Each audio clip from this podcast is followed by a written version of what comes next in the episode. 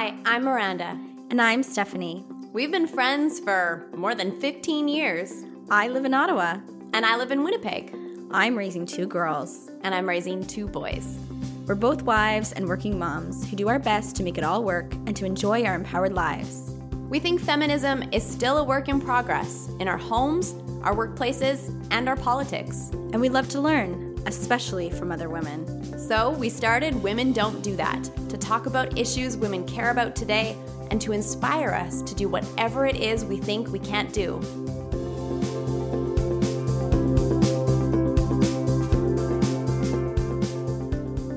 Nadia Banton is an entrepreneurship advisor, management consultant, and HR professional. She has worked across industries such as publishing, healthcare, insurance, education, manufacturing, and is now in the innovation space. Known for her energy and drive, she helped build Waterloo Region's first Women Entrepreneurs Bootcamp. As a woman of color and mother, Nadia is an advocate for diversity in the workplace. She's pleased to sit on the board of advisors for the Waterloo Region Small Business Center and the board of directors for the National Clay and Glass Gallery. Nadia holds a Master's of Technology Management, and she's a sought after interviewee and speaker, including traveling to the Caribbean to speak on behalf of the World Bank. Welcome, Nadia. Thank you. I wanted to dive in by asking you what motivates you to live your best life? so it's interesting. Um, so I've, I've, I've been thinking about this, but I think when you have, um, so I've always I've always lived with gratitude first, right? Like I, mm. so that's always how I lead my life. And unfortunately, in my lifetime, I've had people and loved ones pass away that have not been able to do that, right? Mm. And so as I go about my daily life, I always kind of keep that in mind and be, I'm very mindful that other people didn't have the opportunities that I still have. So I'm very mindful about you know being able to live my life my best life mm-hmm. every day right so no matter what it is i'm just always trying to do that so i go outside you get you know smell the fresh air take advantage of the little things that you have covid has obviously changed that mm-hmm. but i've mm-hmm. always been really mindful of just on a regular basis like all my life just kind of living my best life I love that. And and it, it to me it seems like with COVID, you almost have to appreciate some some of those basics of life in a different way. It certainly changes perspective as well. Absolutely. So you have a few different roles in your professional career. Uh, one of the things that you do is you're the director of operations for IntelliFlex Innovation Alliance. Can you mm-hmm. talk to us a little bit about what they do? Yeah, so IntelliFlex is a um, membership-based organization that focuses mm. on flexible hybrid electronics. Uh, so really, what we are is the, as, as, the title says, the industry alliance for people in that specific space. So it's like a niche space, mm. um, and ultimately, what we're really just trying to do is, you know, connect people within the network so that they can um, connect with each other uh, and kind of like you know have projects that they work on get to you know coc ceo to ceo can meet and connect faster you know kind of speed up commercialization. So it, really is um, a really great networking organization per se but but the niche of it is that it's in this particular area flexible hybrid electronics. So we look at everything from kind of like start to finish so like right across the supply chain of it.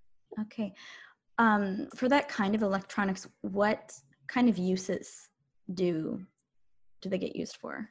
Uh, so a, a myriad. So um, I, I, think probably one of the easiest things for people to get their mind around, probably um, like as I'm, you know, not an engineer or like electrician myself, kind of thing.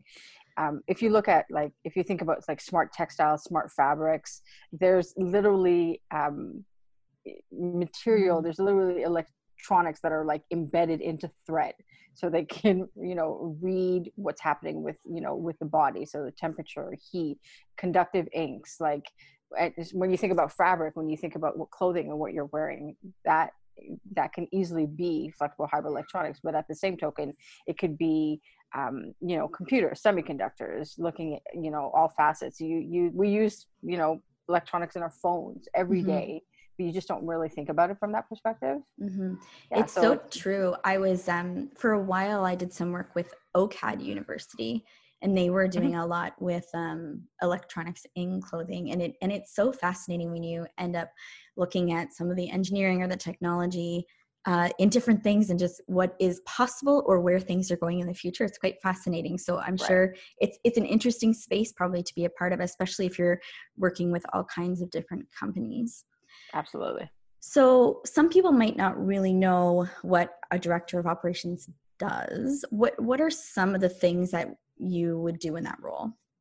Uh, so I think when you look at director of operations uh, as a whole, I think you're really looking at like process and efficiency.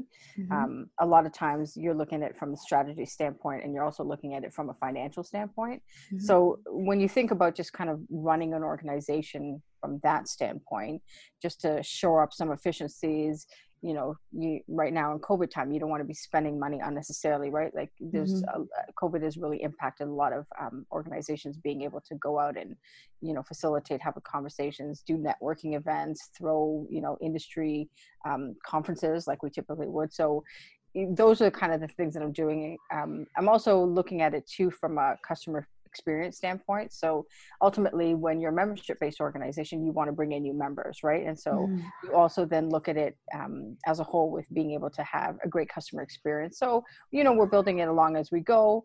Um, the company, the organization is growing moving forward. I think people are becoming a little bit more familiar with the space that were not in the space before, myself included. Okay. So, um, yeah, I think that's kind of like what I do in a nutshell. But I, I, think when you're just looking at operations in and of itself, that's really what you do. The the biggest, my biggest role, unfortunately, which was impacted, was um, throwing our annual conference. Okay. Right. It was supposed to happen in June. Mm. You know, you can't. We're only now getting back to having ten people. We were looking to have 200 plus. Right. Um, so that would have been a great networking event for our organization. Unfortunately, COVID has put it at a standstill. Yes, I know. It's so interesting. It's kind of like this is how things were before, this is how they are now. And we right. don't really know yet what things can or will look like in the future, at least certainly for the for the short term. So it's certainly a challenging but also an interesting time and it seems to be there's a lot of innovation happening in many different industries as well and you know even in healthcare seeing a lot more technology that you know it's it's forcing people along on a path where they were either afraid to go or weren't ready to go yet that they that they've had to go there. So it's been very interesting. Absolutely. So like i mean some of our companies especially when uh, people were looking for ppe like the protective equipment and they yep. were looking for masks uh, again going back to the whole smart textiles some of our companies work in that space. They automatically started making masks right to be able to support and take care of our community right? Like those yes. things those things are phenomenal like are they getting return financially from it maybe not mm-hmm. you know i'm mm-hmm. not going to speak for them but right. just the fact that they're impacting our community and being able to keep your neighbors safe mm-hmm. that's phenomenal you can't you can't ask for more than that yeah i used to work with um, the university presidents doing advocacy and i just i know that our, our research in canada is so so smart and has accomplished so much with different vaccines and all kinds of things that um, it's interesting when covid hit i just had this real like we're going to be okay because you know whether it's us or someone else i know the capacity is there to actually find a vaccine. And right. uh, I, I might not have felt so comfortable maybe in certain situations around covid had i not have worked with them and just you know seen and, and heard the stories and, and know the strengths that are there. Yeah that's awesome you also have your own management company. So can you tell us a little bit more about that? Yeah, so I um, I have this love for entrepreneurship. Um, I think if we were talking about my passion, that's probably what it would be. So really, what it is is just being able to kind of help in that space. But um, if if you look at my resume, uh, I always say that I'm like a jack of all trades because yes. I've worked in like, um, so I'm doing I'm a director of operations right now. My background's in human resources. I have a master of technology management. I'm kind of like all over the place, mm-hmm. but I've I've always wanted to be a generalist, right? Mm-hmm. So I have the experience to be able to go in a lot of different places. Mm-hmm. So when mm-hmm. you work with an entrepreneur, you work in the startup space, and I have experience there from working at Communitech. You can use a lot of those generalist skills in these different areas but again because i have experience in human resources i also i can easily take contracts in that space. I can take contracts in the operations space. So yeah i just i i'm, I'm lucky i get to work on projects that i want to work on. Yeah that's amazing. I i used to be like a government relations consultant and similarly like your ex my expertise is in government relations knowing how government works who are the players you know how does it function? But at the end of the day i would work with lots of different clients. So you know you might know a little bit about national parks or midwifery or um, a natural resource company. And i mean you don't become an expert but you know quite a bit at least. And i found that work pretty interesting and fascinating. Um, everybody's different but if you like kind of constant change and just learning doing consulting work uh, is very fascinating yeah i love it for that reason because you get to like i love learning and so you get the opportunity to be able to learn about yes. different everybody's different business right? So you kind of have to go in get an assessment get understanding what's going on. But uh, but it was the same thing that was happening to me when i was at communitech. I was a startup advisor. I had like 200 plus clients. You know people were talking to me about again like electronic engineering like you know neuro um, all all these different things that I like in my life I never thought of that I would have ever had any experience in. But when they're looking to build a business or you know asking questions because you have experience in government relations, in human resources, in operations, you can lend that expertise to someone and help them grow their business. So I just ran with it. I love that. I was going to comment on, and you commented on it already, that you've had a really interesting career path, and even even from um, your intro there, that you've worked across many different sectors.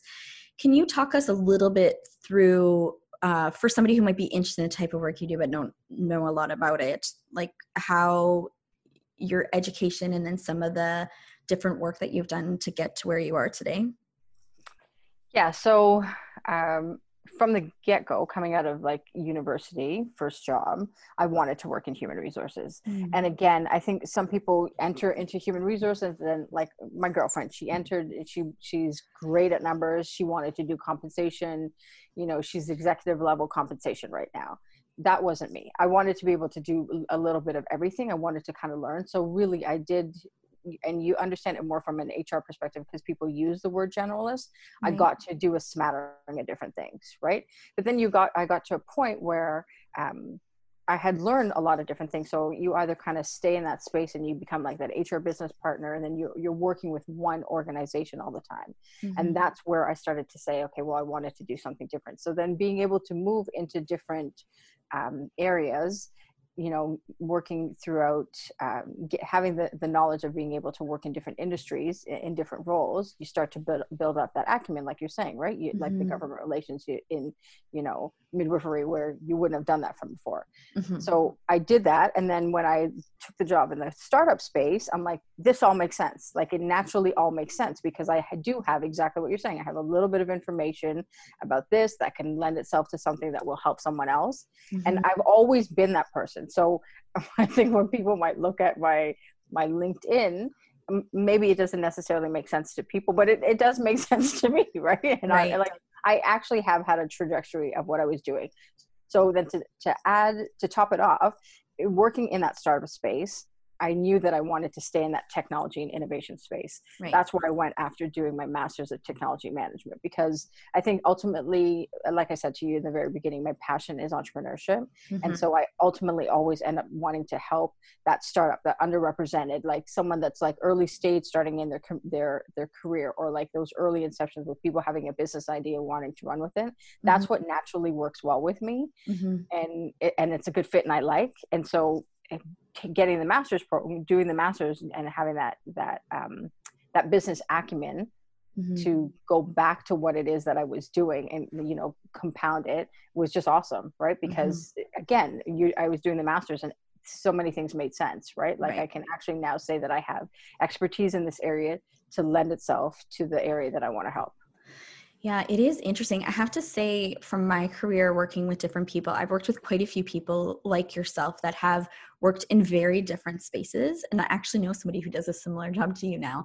And it is, they make amazing managers because they can understand so many different parts of what a company or an organization takes to run versus somebody who always kind of worked in in their box right. and they're also just so flexible they're quick to learn and they just know a little bit about everything and you know they're often the people that I find colleagues going, wow, that person is so smart. They're a star. They're so adaptable. Um, right. Yeah. So it's, yeah, it's very interesting when you kind of break down what, what it actually means in the pro- professional perspective. Yeah. Like it, it, it, you know, taking the master's program at Laurier, um, their, their end goal was to have you leave the program for you to be able to be a general manager. Right. And so I feel confident having been exposed to it in my career and through the program to be able to say that I know a little bit about everything. Do I want to become an accountant? No. But do I understand what's happening? Absolutely. Right. Again, operations. I didn't do operations before. My background was always in HR. Right. Right. I learned it. I understand it. I know how to do it. Right. Mm-hmm. So I think if you come with that lens, and and and you have to have appreciation of like lifelong learning like wanting to continue to learn to do different things yes it worked for me I wanted to ask you, I, I, think it'll be interesting given your career path, if you, what, what was some of the best career advice that you feel like you received that was given to you? Uh, yeah, one of, um, people ask me this all the time and I always go back to like one of my first managers, phenomenal. Um, she set me up for success early, mm-hmm. right away. And so she said to me, you know, you're coming right out of school, you're working. And she said to me, don't come to her with questions come to her with solutions. Mm-hmm. And so, depending on your mindset, if you look at it, I could have been like really adversarial and be like, wait a minute, like she should be helping me. Right. But what she in fact did was empower me to come back and think the idea through, bring her a, different, a few different options, and then she would kind of guide me through it. Right. Yes. And so this is, so I, that's why I always say that I like working with um, young uh, young people that are just entering the workforce because if they don't think of it from that perspective they're going to be defensive right? Right.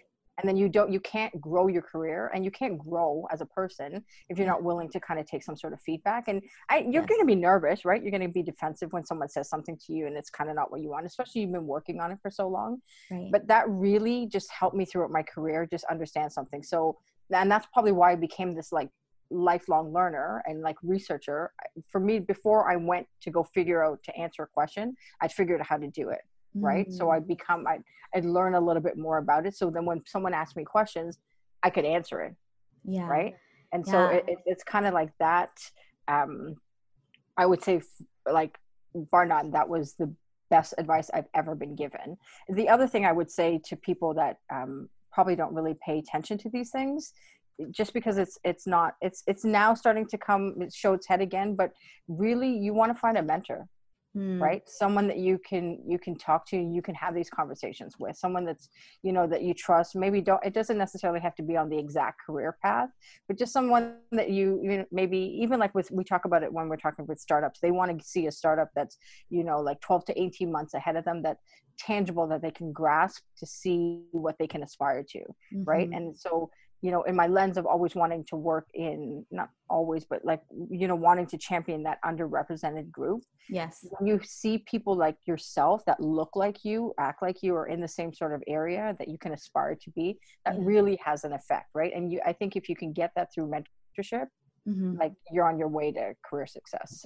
Yeah it's so true because people have such different stories and you don't know you know their backgrounds and all kinds of things. And I work in a government town in Ottawa, and a lot of people, there's lots of women, there's all kinds of people in the workforce, but I grew up in a rural community and, um, you know, didn't know any politicians or people that worked in government relations or even what right. that was, right? Or, or even, um, there were some obviously, but but there tended to be a lot more stay-at-home moms even. So I remember like when I had my children, like who is in your circle? Like you might think oh you know certain percentage of women are in the workforce so you know young women can find lots of mentors. But uh, it takes a while to till you grow those networks. And um, certainly there were times i felt lost but was able to find um, mentors. But uh, yeah like you depending on your worldview or where you grew up or all kinds of things uh, it can look very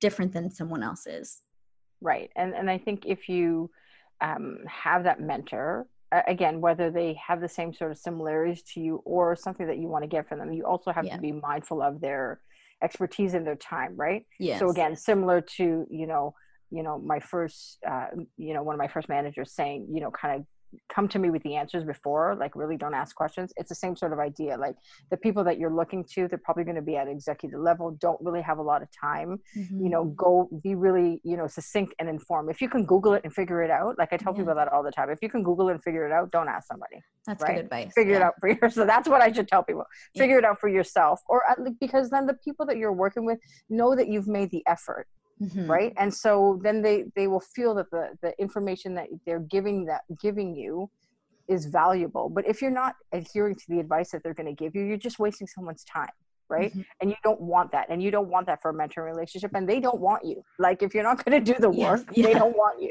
right yeah. but but it really can help you because again sometimes you just get yourself into like a rock and a hard place there might be a bad situation at work you might just need someone else to just a different um, just someone else to look at a situation differently and just mm-hmm. call you out on something that you you just weren't seeing. And, right. if you have that trust and understanding with someone else you'll listen to it again as opposed to getting defensive right? And and doing something that you probably might regret. Yes that's right. Do you have advice for people who say they have a hard time finding a mentor? So yes and no. I think um i think you have to do the work Mm-hmm. You're not just going to find someone. They're just not sitting there. Right. And so like there are mentors everywhere, mm-hmm. right? You just have to ask somebody, right? Yeah. Just say like I really like what you do. Like it's really awesome. Like would you have time like do you think that I can call you? Uh, you know we might be able to discuss something like it's really simple it doesn't have to be a formal mentor yeah it could be your aunt that could be your parent but yeah. like you just have to put it in place right yes so absolutely. i agree if if you're looking for something that's very specific. So I'm a woman of color.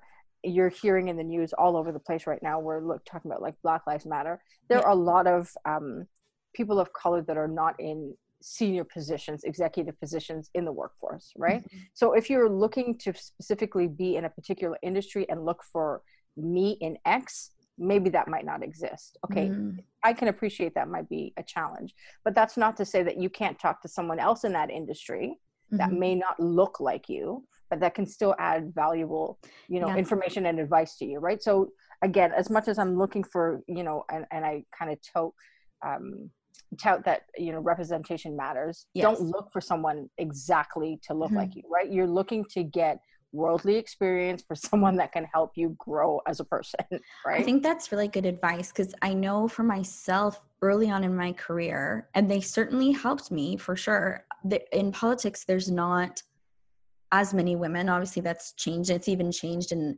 in the last 10 years that i've been in politics but i certainly my early mentors were men. Yeah. and it and it took a while until i built relationships with other women that worked in politics and and you know throughout my career i rose fairly quickly. And like you said it wasn't somebody that looked like me but they were willing to have the conversations give their advice take the time. And then sometimes you end up then being the one that in the future people are coming to for advice right? Like you're opening right. other doors maybe that you didn't have but that you end up opening for other people too. Right. And i like that idea of being able to pay it forward. Mm-hmm. and, and, on the note of like you know having men as mentors i was in a conversation uh, previously talking about mentorship. And i think one thing you have to be mindful to and i said it in that conversation too is that you just don't want to swing the pendulum to the opposite end right? Like oh it's like pro women it's feminist it's this that and the other.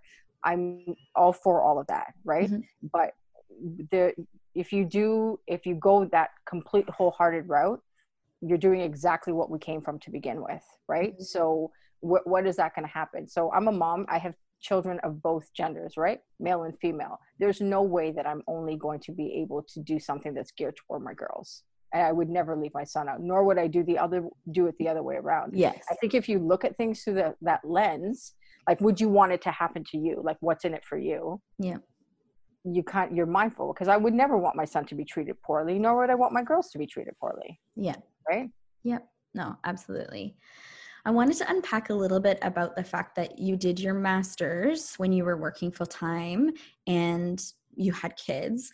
And i hear different women you know contemplating it and and looking at the positives and the negatives but a lot of the time what i hear from them is that it just seems impossible. Right. so what, what would you say to women trying to make that decision? It took me 10 years to make that decision. Oh, it is difficult go. it's yeah. it, it is. It's not um in retrospect it might have been easier in some ways if I had done it when my children were younger. So, right. take for example, you're on mat leave, right? Mm-hmm. If you mm-hmm. could do it. Okay, there's a financial constraint to it. You think about it, that's an yeah. issue. When you have young children, like you have to stop and do things for, that's an issue.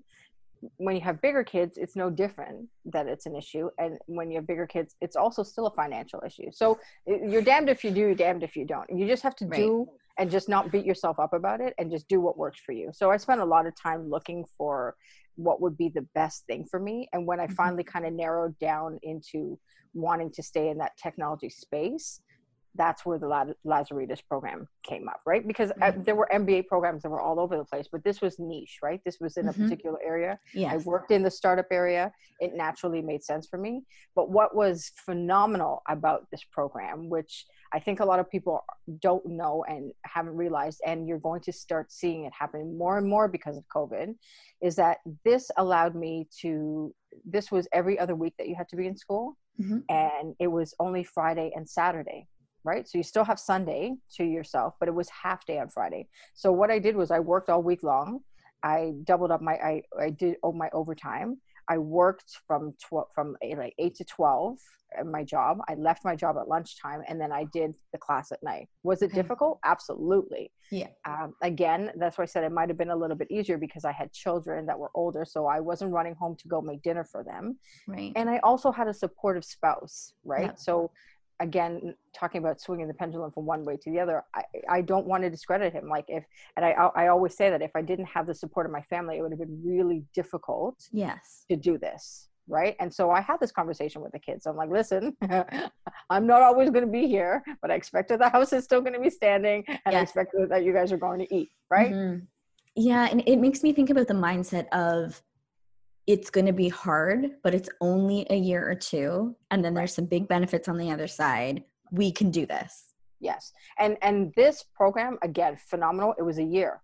Mm-hmm. A year to walk away with a master's program and it was yeah. intensive and it was executive level, right? That's where yeah. the challenge came in is that you're working full time and yeah. you're doing it. But then you're seeing this now. If you have an employer that um, believes in you, trusts you, wants you to grow and succeed, has the same sort of growth mindset, yes. they're going to want that for you because yes. ultimately you're going to come back and work in their workspace, yep. right? You're going to contribute and you're going to be a better person for it, right? A lot of companies have um, educational credits that you can use towards it. And no, some companies are not going to pay for your MBA for it to be $100,000, or they, they say that they're going to pay for your $100,000 MBA, but they want you to stay there for the next, you know, three, four years so they get the money out of it. Right you just do what works for you but like i think mm-hmm. if you can continue to take courses or try something mm-hmm. ultimately they add up to to something right so yeah going back to school was was difficult but it's not to say that it can't be done and i can absolutely prove to you that it can be done yeah and i yeah. won't lie to you it was hard but it was worth it Mm-hmm. It's interesting. I did my master's right after my undergrad, and it's so interesting because there's part of me that is like, oh, it's great. I got it done right away. And then I had right. my kids. But I when I look back now and where my interests lie, I also would have taken something very different. So Absolutely. I love that so much of what you said there talks about, you know, you found the niche you wanted to work in, you found the area you wanted to grow in, and then it, it provided you that experience and that it was at executive level. So there's so much benefit to obviously either way, but um, there is something I often think, think about. I think a lot of us coming out of school, which is no different than this generation that's coming out of school, we don't have the work experience, mm-hmm. right? So you go into the workforce and someone has to teach you what to do, right? And yeah. so it, it's a real challenge, okay? It's going to happen regardless. But when you're doing it from this perspective, or when you go back to school, whether you're going to an executive level program or you're going back to school as a mature student, you have a different perspective because you have life experience, right? So whether you're a parent or not, whether you've worked full time, whether you're um, struggling or not struggling, you have different life experiences that you can that lend itself to this conversation and change and it's that diversity of thought. What was really beneficial for us in the program it was small but each one of us were doing the exact same thing as executives coming from different workspaces. Mm. so our cohort could all ask each other questions right? So we had a built-in network right there in the class. Whereas if you're doing it in an mba program and you're a master student and with a with a, a, a mature student with a bunch of and I don't want to say kids in a disparaging way, but yes. like kids, kids that are just coming out of school, like 19, 20, I shouldn't say kids at all, young adults, um, they don't have the same experience. Yeah. They can't help you. Totally. I remember my master's was really small too, and it was condensed. And there were some people who um, weren't, hadn't been in their career for a long time, but even just a few years. And they would say things, and I'd be like, wow. Like, just not even, just their understanding the scope of their understanding of the information being taught or their analysis was just at a different level. So I can definitely appreciate that. That makes a lot of sense. Yeah. As a woman in your field, have you noticed barriers because of your gender? So when we're talking field with my varied experience, yes, yeah. what are we talking about? with a little bit we... of everything. So yeah. just throughout your career, I guess we would say, as someone who's been in the so broad... like in business space, yeah, yes. I would absolutely say that. I think um, I think if I'm not mistaken, from the engineering standpoint and like the, you know, speaking to the kind of like the industry in, in, Intelliflex and that kind of industry experience, uh, engineers I think are women are still only at thirty percent, right? Mm-hmm. Um, and without having actual numbers to back up, which I should have, but mm-hmm. you know, you see it in the workforce in in the business side right women mm-hmm. are still you're not you're still not seeing a lot of female C- ceos right mm-hmm. regardless of um, race, color, creed, whatever, you still don't see them at that level, right? Mm-hmm. So mm-hmm. there still is that challenge. Uh, you still have that challenge of having people to understand that you have experience and that want to hear what you have to say.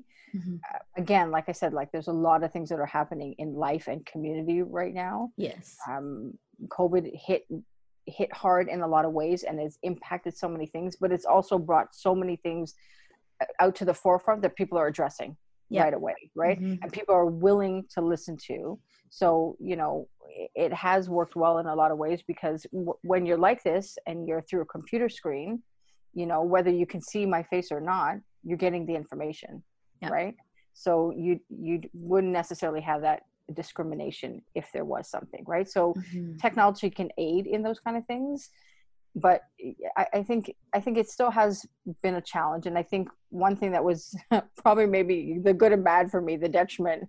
so I always say that I have good genes and I look young. so right. people have made that comment, and I don't think people realize I'm as old as I am. Right and so when they i i got that a lot when i was younger because mm-hmm. i naturally would have been younger and i would have looked younger right? Yes. So when you're trying to come in and insert yourself and try to say something that you have you think would be valuable i think sometimes you maybe it was just me but you felt like it would have been dismissive. Right. Or um when you're a parent right? Like it was almost like it, there was something it, there was a challenge with you being a parent right? right? Like because you were a mom or whether you're male or female, but like that you had a child at home. Okay, well, that's life. Not all of us are, you know, single and just want to work all day long. That's not what I want to do in my life, right? Mm-hmm. And yeah. I'm just going to tell you that right off the top because it's fact, right? So I don't think that you should be impacted because of like your choices in life, right? right. I want to be a parent. Yeah, I want to have it all. So I'm just going to yeah. figure out how it's going to work. Yeah. Yeah, no, it's so interesting. I uh I also look very young for my age, and especially when I was doing consulting because you're working with a lot of CEOs, I found that sometimes challenging in terms of um, asserting yourself and people would know as soon as I started talking about the content that I was an expert and, and knew what I was doing. What you talking about? Yeah. Yeah, but it, it, it is challenging. And so many people say to me, oh, it's a blessing, it's a blessing. But it also, from the professional perspective, is a challenge. Right. And on top of that, I'm only 4'10 in height. Like I'm right. under five feet, so I'm very petite. Right. So even I, I, I was a director in my last job and people would be surprised that I was old enough to have children. I'd be like, well, she's almost 10. So like right. uh and then kind of, you know, then then you kind of figure out maybe what's going on in their heads. But um some of the university presidents at the time when I was working with Universities Canada had been doing things like um oh, what is it called? Like I'm not going to say the right word, but like um training for like hiring people like unconscious bias training, yeah, yeah that yeah. kind of thing. What are some of the other things that you think would help move the needle on some of these barriers?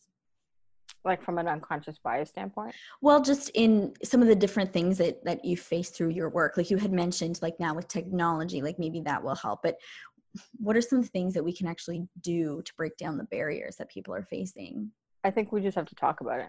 Mhm. I think it it's like one of those taboo things like money. No one wants to talk about it. Like and and here's a perfect example. The whole Black Lives Matter conversation, Yep. you know, race relations, you know, allyship, all these things that people are just they've always known about, but Mhm. it, it's finally come to a head and people want to address it because they're like, wait a minute, I don't like this. This is not you know we're, we're you don't always have to look for equality while it might be great but you want fairness right?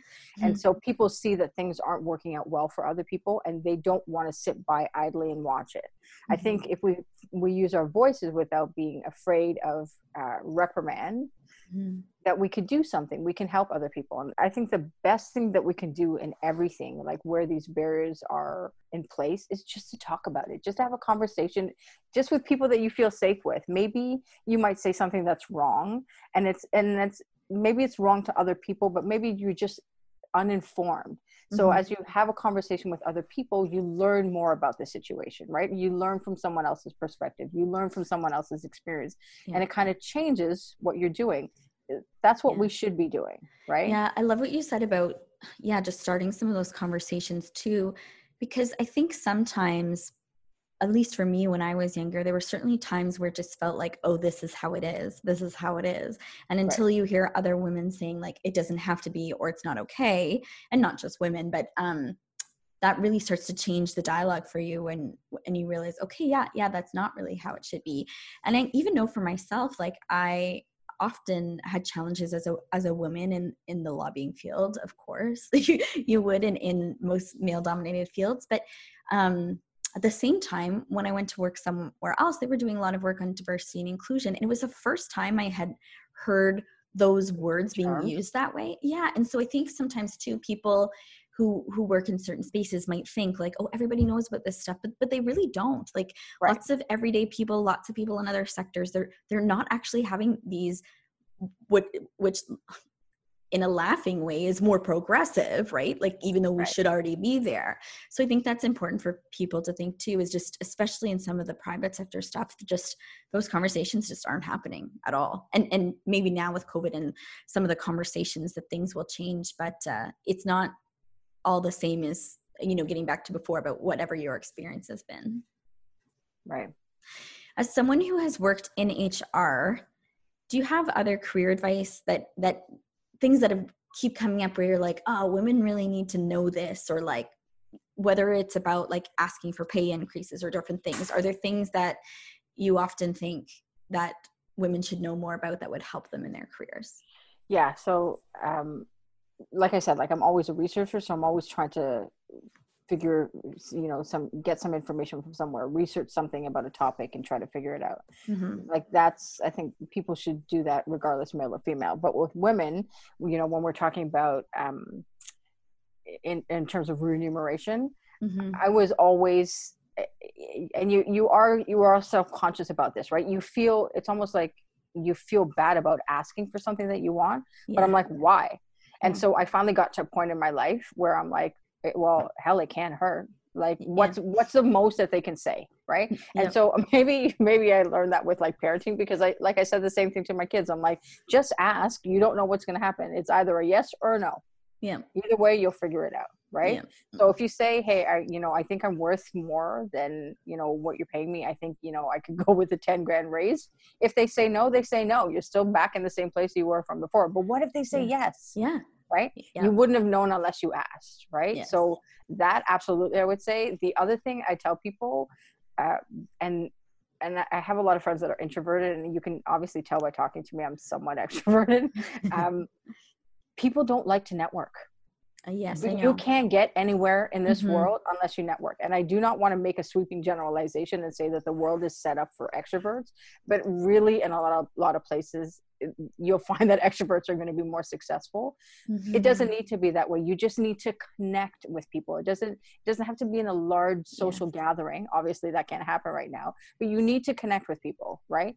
See how you can do something and help someone else. And I, I guarantee you, if you help someone, whether it's that person helping you or whether you know it's like immediate right away, it will come back to you. Someone at some point in your life it will come back to you and they will help you right and it's, that's that whole idea of like kind of paying it forward like Yes. do good do unto Mhm. others as you like do unto you like it's Mhm. it's just kind of like that sort of just be nice just be a good person right? But the networking i think women typically don't like doing that. Yeah. and especially if you're going to go and, and i get it if you're going to go to an event where you're where you're um, going to be one of a few women Mhm.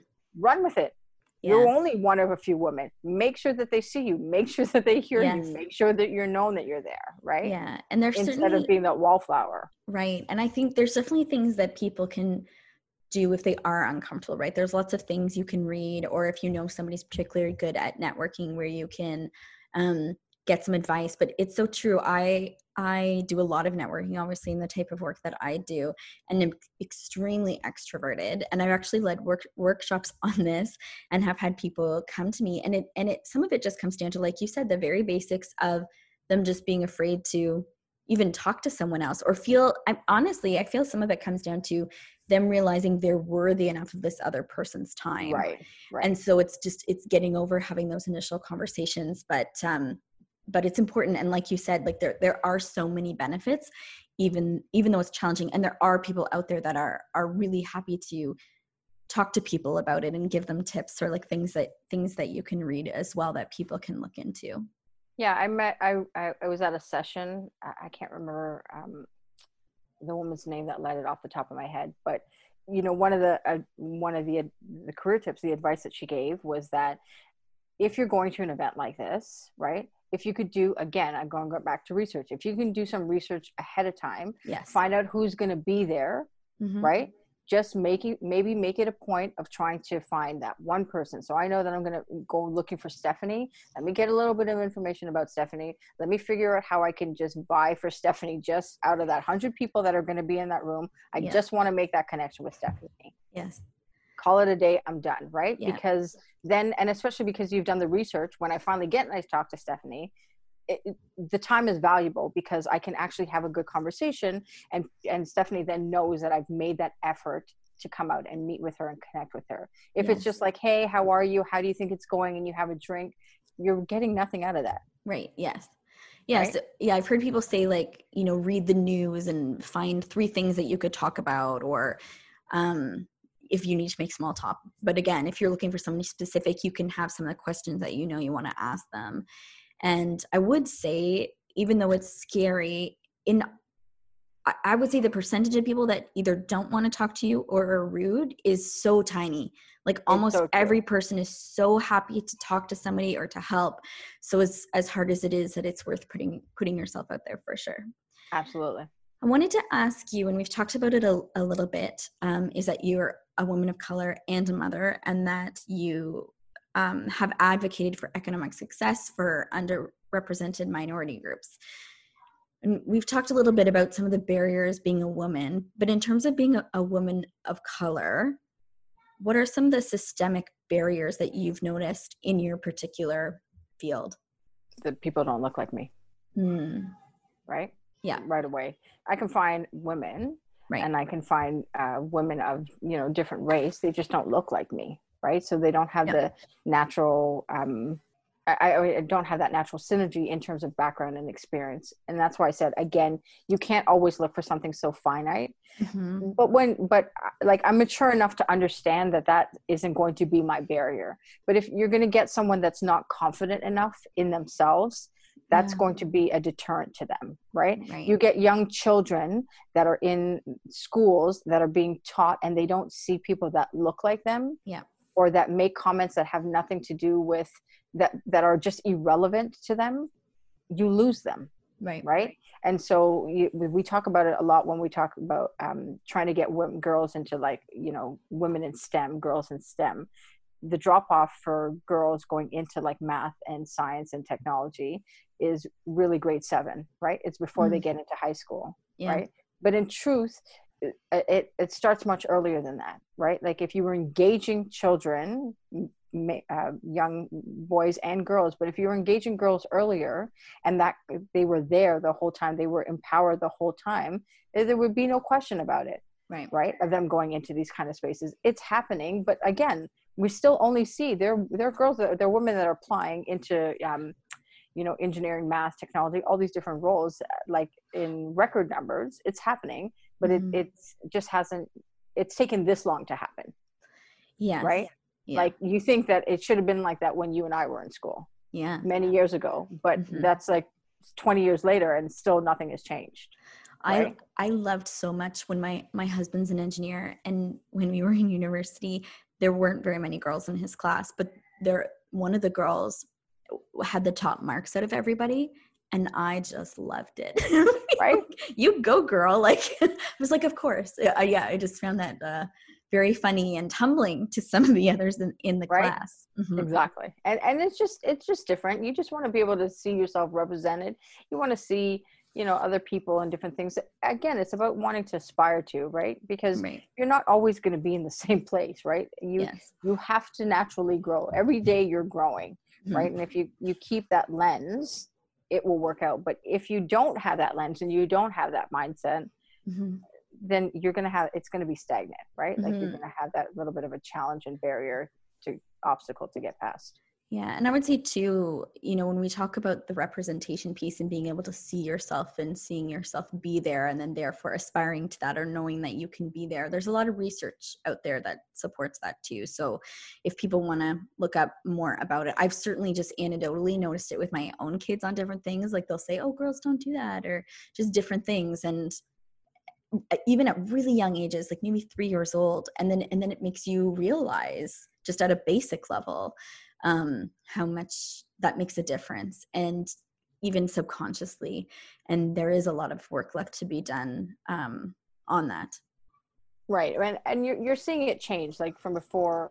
I think again and i, I don't want to um, discredit people that don't have children but when you're a parent you start to look at things differently right? And again when you're parent you're looking for whoever that child is right? Whether you're supporting your young girls or young males. So when you have parents and when you have children of both genders you're not biased by one particular group right? So but this mm-hmm. whole idea of this girl dad that finally just came to be right? Mm. and you see those guys you know those gentlemen that are going out and they're supporting their girls. It's because historically that hasn't happened. It's always been you know the buddy buddy you know the father and son team all over the place right and you didn't see these things but when you don't have like you know at that time kobe bryant you know when you saw a lot of it being publicized he only had a family of girls right mm-hmm. my dad only has girls right yeah. Yeah. I'm sure he would have loved to be able to mm-hmm. support the father son thing, but he didn't have anyone else. So he only had the two of us. So it was, we're going out with him. We're going to figure out how to do these different things, right? Yes.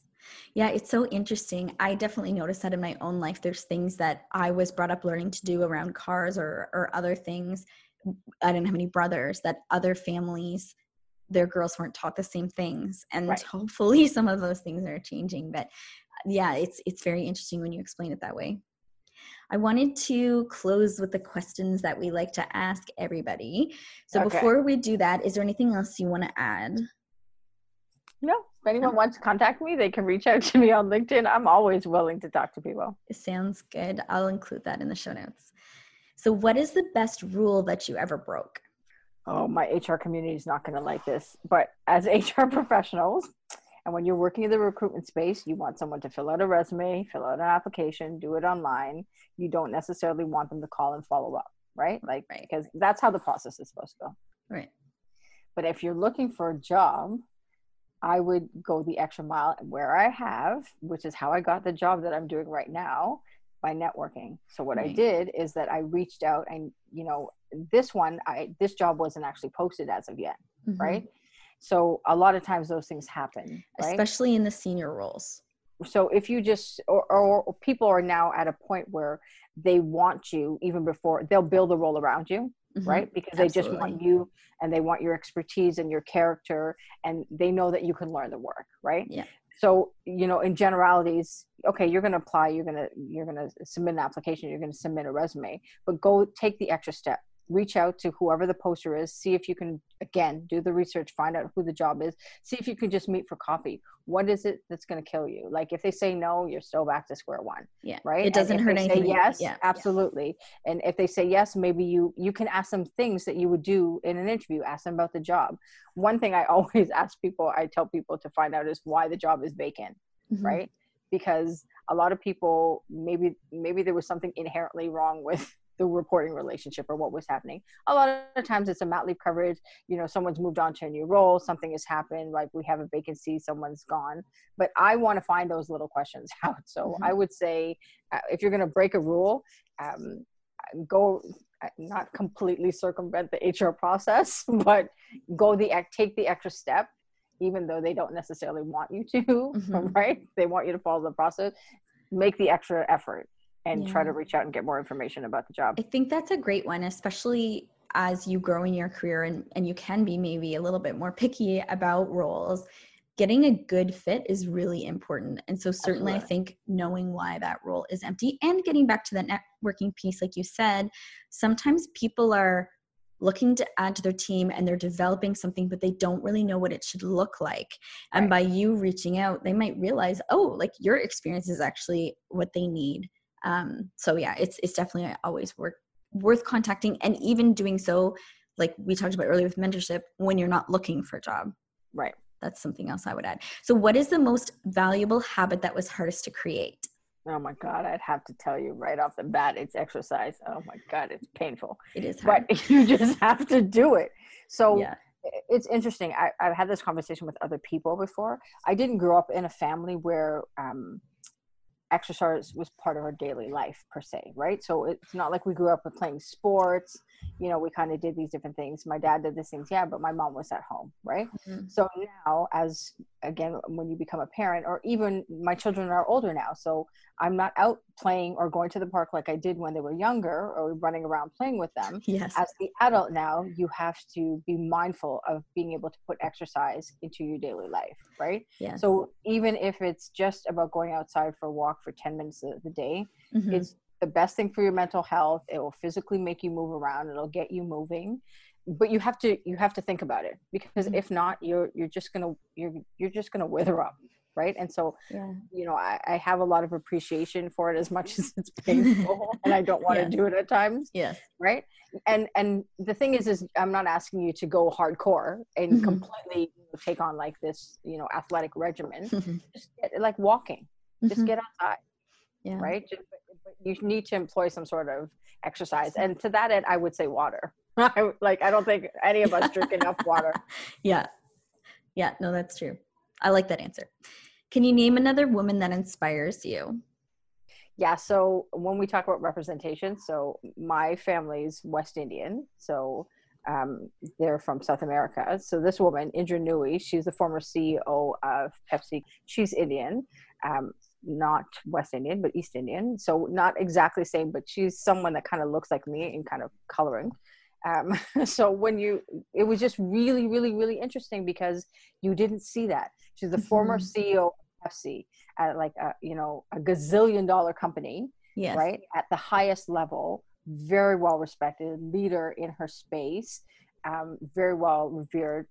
That's phenomenal right yes. like and so just like looking at her history looking at what she's done how she's done it she had children she was forthcoming in saying that you can have it all but you can't always have it all at the same time kind mm-hmm. of thing right and i think you, we try to like we want to do this work life balance it, it, that's hard i don't know that it truly exists yes. and it may in fact exist but it's different for everybody right mm-hmm. so yes. I, it just can't it, there there isn't just this one broad stroke that you can just paint everybody with the same brushstroke.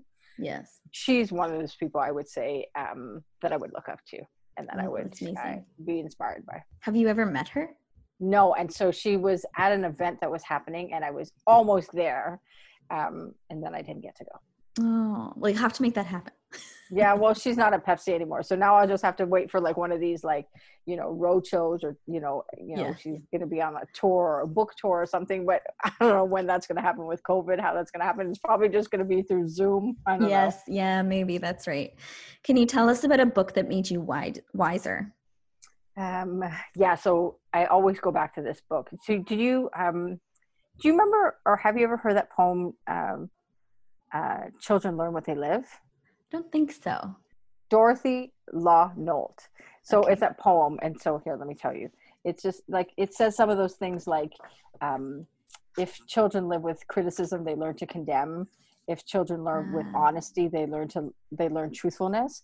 So like you know, 20 something years ago when my son was born, um, I got this book. So I heard the poem and I got the book.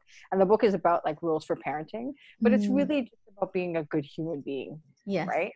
But I love this book because it's it's those little, you know, that kind of don't sweat the small stuff kind of thing. Yes. It's those things that you look at. So when you really think about it, like if you, you if children live with honesty, they learn, you know, truthfulness. That's that's impactful right? Mm-hmm. if children learn live with criticism they learn to condemn. Those things make sense yes. right? Yeah so uh, like that's always one of my favorite books. No it's not a leadership book. It's like a parenting book but I, I like what it says. Yeah it sounds like there's a lot of just broad life lessons there. Yeah and again like it was just it was from a poem right? And then they she just they built the book based on the poem and they kind of elaborated right? So you're just going to get chapter by chapter about you know these different you know kind of verses. Um, but again, it's like just like you're saying, it's just kind of like real world, kind of like you know, applicable. Don't sweat the small stuff, kind of thing. Right. Yes. Well, that's very valuable advice. I'm sure some of us will take a look at that. Thank you so much for spending uh, your time with us today and giving us so much advice. Uh, there's a lot of career advice in there for women, which is fantastic. Thank you. Oh, you're welcome. I know that I, I, talk quickly and I'm like kind of all over the place, but it's worked for me. So yeah. maybe it will work for someone else. I'm like that too. That's great. Thank you so much. You're welcome. Thanks for listening to Women Don't Do That. We hope you're inspired to do whatever it is you think you can't do. Find all our podcasts and blog content at womendon'tdothat.com and stay connected with us on Instagram and Twitter. If you haven't yet, please subscribe, rate, and review this podcast. Join us next time.